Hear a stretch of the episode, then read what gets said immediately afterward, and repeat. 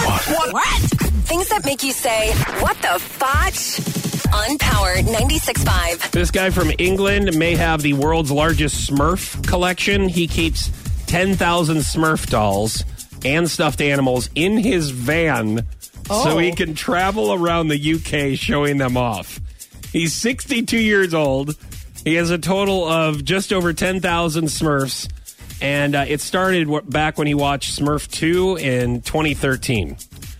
So, So- this is something you you also have a van, um, Foch. It's, I don't it's have a van. Okay, it's a crossover. It is. It's basically a van, and It then they is a try to crossover. you know, they try to tell you it's something else, so I- you'll buy it. I, have always, I've always had SUVs, so I was like, I, you know what I mean?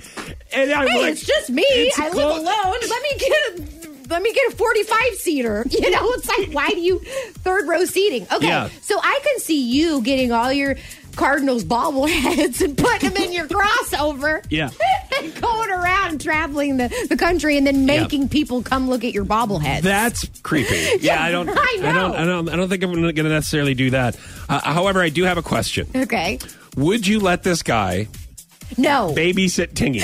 absolutely not. I'm just curious if you, I if wouldn't let you him would do let Tingy anything. drive around in his van with him. What the fotch?